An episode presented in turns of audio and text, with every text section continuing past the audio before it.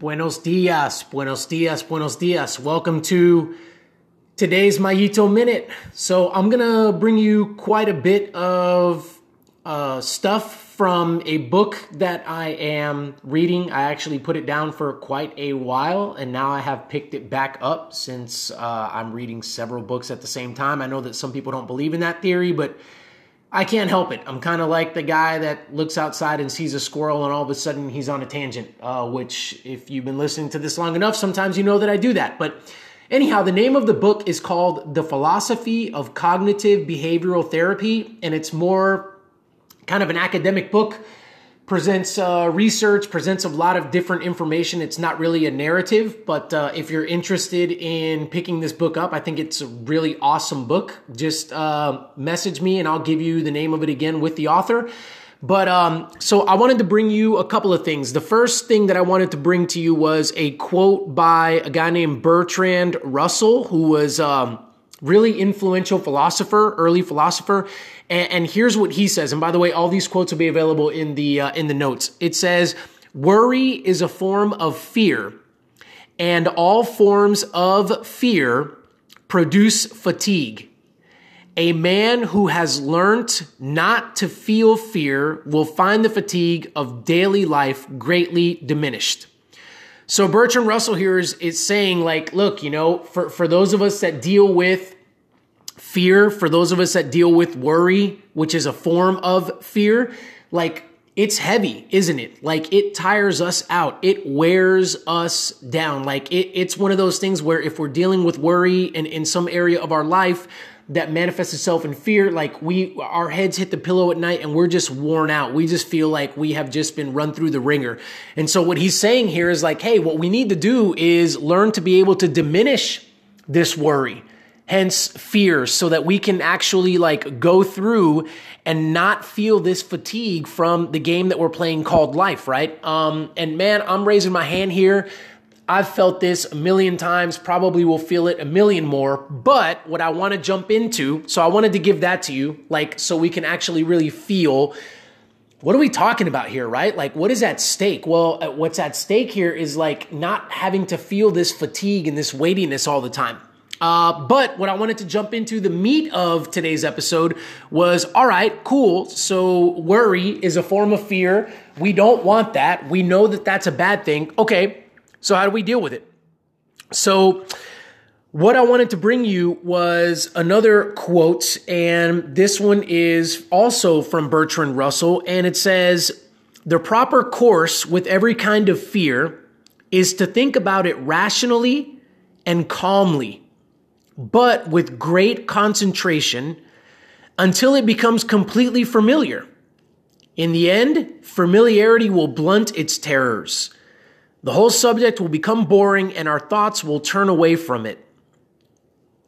So, not as formally, by an effort of will, but through mere lack of interest in the topic. I know that that was long, but I am going to say it again. The proper course with every kind of fear. So what he's saying here is that what we should do is to think about it rationally and calmly, but with great concentration. In other words, we should really dig into it until it becomes completely familiar, until we know the fear very well. In the end, the familiarity will blunt its terrors. So the fear just kind of begins to shrink a little bit. The whole subject will become boring to us and our thoughts will turn away from it. Not as formally by an effort of will. So for many of us, it's like white knuckle it, just try harder, but through mere lack of interest in the topic. And again, that quote is also going to be in the notes for you guys. So let's kick around a couple of things. Here's the first thing. Um, fear, right? Like worry, being afraid of something. It feeds on irrational thought that that's what keeps fear alive is like irrational thought it, it's thinking about it's a distorted way of thinking about that fear right now that being said like what is most of our posture when talking about dealing with fear or or worry right uh, to kind of dumb it down to its um, you know smaller i guess level and you know we're thinking fight or flight response it's the flight part, right? It's, man, I'm really, really worried about this. Oh, there's alcohol. Man, I'm really, really worried about this. Oh, there's the couch and Netflix. Man, I'm really, really worried about this. Oh, let's not talk about that. Look, let's talk about this instead, right? It's flight, it's avoidance, right? And what Bertrand Russell is saying is no, no, no, no. It, the, the, the, the option or the what we should do is fight, stand up, right? You see it, you're worried about that thing. Okay, let's fight against that thing. But I guess I'm using fight, but it's not necessarily a fight because, as he said in his quote, it's not like it was before a matter of the will, right? But I, I am going to use fight because I think it's an easy way to think of it because most of us know of the fight or the flight response. But it's not necessarily like a drag them down, you know, knuckle up fight but I'll explain that here in a second. So, how do we quote unquote fight? Well, it's it's gentle. It's actually a gentle approach. It's okay. The the kryptonite for fear, what what's going to shrink fear, what's going to get it to uh, lose its power over us is rational thought. So I said that fear feeds on, it, it, it is kept alive by irrational thought distorted thinking. What we need to do is we need to decide, nope, I am not running from this thing. I'm going to actually stand up to it. I'm, I'm here. Let's do this. Let's take it on. Let's lock horns. And what I'm going to bring is rational thought. What I'm going to bring to it is correct thinking, is objective thinking, right? And if I bring that to the table, Here's the thing I want to I want to present a couple of things about this. I am not, and Bertrand Russell is not. Nobody can, as a matter of fact, because we would just laugh them off the stage. Nobody can say, oh yeah, when you lock horns with this fear, um, those things that you thought were going to happen, nah, they won't happen. Th- those consequences that you you thought might come about, nah, th- those won't right? I'm just going to go ahead and throw this out there. Uh, you're thinking about starting a business and you are worried about that and you are fearful of, well, one of the big fears and one of the big worries with business is it doesn't work out.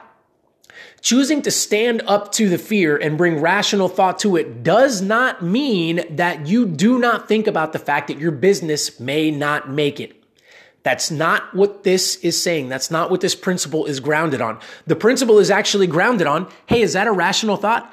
Absolutely. Your business might not make it. I mean, anybody that tells you otherwise would be lying to you, right? So, great. Bring that to the table as one of the things that you camp out and think about, right? Now, Russell says, hey, like deep thought, concentration, like needs to go into this, right? So just using this example of starting a business, starting a business, what are all of the rational things that could happen with starting a business? Well, we'll go, well, I'm just going to take both ends of the spectrum and then you can fill it in with anything in the middle. On the, over here on the left side would be the business is highly successful highly successful. From the get, the business meets with absolute success. On the other side, the business from the get meets with absolute failure. And then there are a million different steps in between. What we need to do is we need to take some serious time and deep thought and concentration to think about all of the things from the success to the failure and everything in between. We need to you know, turn over every stone. We need to look in, under every, you know, rock and crevice. I mean, we need to really do diligence and look at all of these things. You see, here's where I, I guess maybe it kind of falls apart a little bit is the the, the, the power of this principle is in how much effort and how much concentration do you put into bringing this rational thought to this fear, right? Because if you choose to just, you know, give it a, a, a small amount of your time and look at some and present some rational thoughts, but you don't get exhaustive with that, as exhaustive as you can get, by the way, then, then the fear still has a, a, hold on you because there are still some irrational thoughts that are floating out there. It's almost as if You line up all of the irrational thoughts. You're trying to play man to man defense here. You line up all of your irrational thoughts about that fear. And for every single one of those irrational thoughts, you should have a rational thought to counteract that irrational thought so that they cancel each other out. And quite honestly, if you spend enough time, you probably will begin to have more rational thoughts than irrational thoughts. And now we're cooking, right? Now we're actually getting somewhere. So what we need to try to do is exhaust every single possibility and every single thing that we can think about tied to this fear. Just lay them all out there. Do they make you feel yucky? Do they make you feel bad? Right? Like all of that. Do they make you feel good? All of that and everything in between. I don't know what to think about these. What if this were to, I don't know. What if it were to happen? I have no idea, but it's rational and you bring those all out there, right? And then what, so what we're looking to do here is by exhausting all of that, bringing this rational thought in, thinking concretely, thinking objectively, we're just narrowing down surprises. I, I mean, some people may say, man, I love surprises. Nobody likes surprises when it comes to worry and fear. No, nobody, nobody likes them right? Nobody goes, man, I, I really, you know, this could turn out really, really poorly. And that's what I'm kind of consumed with is that my business is like gonna fail. Oh boy, I, I can't, I can't wait to, to see what surprises are in store in that failure. Nobody likes that. Nobody functions that way. So what we're trying to do is reduce the amount of surprises that we are not ready for, the amount of surprises that we are not prepared for. And so we're trying to cover all of our bases. Now, this would take a lot, like I said, this takes a lot of time. This takes a lot of intentionality. And so with the passage of time and with the amount of effort and just kind of gentle thinking that we're doing on this particular fear, on this particular worry, what ends up happening is we end up becoming familiar with this thing, right? I mean, think about it in terms of a, a, relationship with a person, right? Like the more time you spend with that person, the more things you learn about that person, which by the way, if you spent enough time or if you're married or if you have a, a, a significant other, you know that with the passage of time, you thought it was all roses and they were this fantastic person that was going to meet all of your needs and was perfect. And then, and then with more time you spend with them, you find out that they're not you find out some of the kind of quote unquote bad things, some of the negative things about them. But this familiarity is being like cultivated as you dig in and as you get your hooks into this relationship with this person and you begin to go, well, okay, I mean, I know that they might think or do or say or whatever X, Y, Z, but I'm familiar with that. Like it's actually something that I can deal with. So it's the same thing here. It's, oh, okay. Uh, so yeah, I'm, I'm worried about like the business failing. Oh, but I've pressed into that. I've really thought about that a lot. And the rational thought that, that, that comes up with that failure of that business is, and you kind of go down that trail and whatever that means for you, right? Like, oh, it's, it's, it's not the end of the world. You know, I've got some money saved up and I've got, you know, an, an alternate plan or whatever. And oh, I'm familiar with like that now. And, and as I become familiar with it, I can actually withstand like the the some of the emotions and some of the feelings that I have for that. But you see, here's the thing. As we become more familiar, and by the way, I'm going to take it back to relationships. Remember, I said like if you're married or if you have a significant other or if you've just spent time with somebody in general, what happens after a while when we spend time with somebody? Like the the the tendency is for us to become bored with that person right? Like the tendency is to be like, geez, I know everything about you. Gosh, uh, there, there's nothing else that, that I need to know about you. This is, this is great. Not, right? Like you're thinking, this isn't exciting anymore. Like, is there anything more to you? Like, it, I mean, is this it? And so in terms of cultivating, in terms of keeping a relationship healthy and growing and thriving, what we need to do is just continually get around that person and ask better questions and seek to know more about them, right? And just like not be satisfied with what we know, but want to know more, right? And that's healthy marriages. That's healthy relationships with significant others. That's healthy relationships with coworkers and with family and all that kind of stuff. So this is the same thing, right? We just we we look to know everything about this particular fear, but because this fear is not really a living organism, like a, a, person is, like a relationship with a husband or a relationship with a boyfriend, girlfriend, or, or a coworker, then th- we're going to reach the end of the road with this particular fear. This particular fear or worry is static. Like it's standing off in the distance. And as we get closer to it, it doesn't move away from us. But you see, your husband or your spouse, I mean, th- th- like they're living life and so they bring different experiences to the table. So like they're kind of like moving away from us because they've got more to tell us. They've got more experiences. They've got more things they're feeling so on and so forth. But this fear is not like that so my analogy with the relationship dies. My analogy with the relationship with a human being dies at this point because we no longer have that, right? The fear was standing a hundred yards away. And as I continued to deeply think about this and bring rational thought to this fear, I got 50 yards away. I got 25 yards away. I got 10 yards away. All of a sudden I'm standing face to face with that fear and that fear has nowhere else to go. I know everything it is. I am, inti- uh, I am intimately familiar with that fear, and now that fear is boring. That's it. I'm like, all right, this is all there was to it. Great. And and two things happen there. Number one, um, we realize because of the rational thought, the fear actually wasn't that big of a deal. We actually, the irrational thought was was kind of crazy. Like maybe you can even laugh at ourselves, right? It's like, oh my gosh, why did I do that? And then we go, man, I'm bored and we about face and we just leave. And so here's the happy ending is all of a sudden, like the fear means nothing to us. Like all of a sudden, it's not worth our thoughts. All of a sudden, it's not worth our time.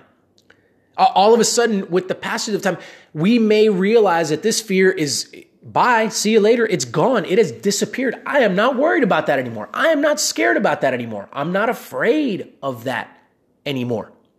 Now, this is not something that's going to happen if you decide right after this podcast to spend the rest of your day, even if it was eight hours, thinking about your fear and deep concentration about it, bringing the rational thought and doing some of the things in this episode. It doesn't mean it goes away, boom, instantly right there in a day. This is something depending on how deep these irrational thoughts go in, in terms of this worry and this fear. This is something we may have to come back to time and time and time again. That is not a bad thing, by the way, ladies and gentlemen. That's a good thing. That's called moving towards being the best version of ourselves, moving towards, you know, mastery. But if we pull that irrational thought, that rug of irrational thoughts out from underneath that fear, that fear falls flat on its face. And now we bring that irrational thought and we pin that fear down and we look at it closely, intimately, with an amount of detail and a fine tooth comb that we've never brought to it before. We don't flee, we fight. And all of a sudden we realize, hey, that fear doesn't really get at me anymore. And that is victory.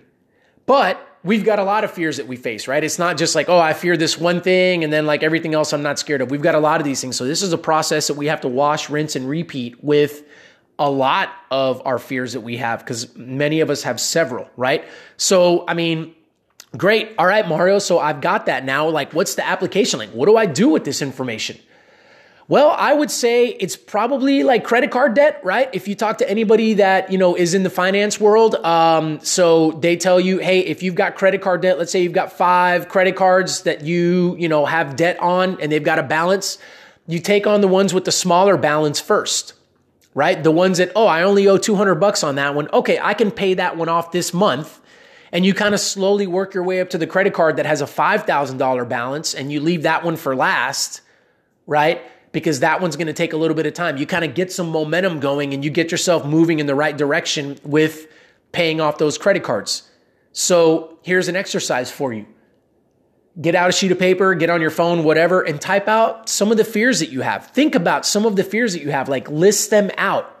And then maybe very simply on a scale of one to 10, like put a number next to that fear. Like, man, I am deathly afraid of that one. Wow, that one's a nine.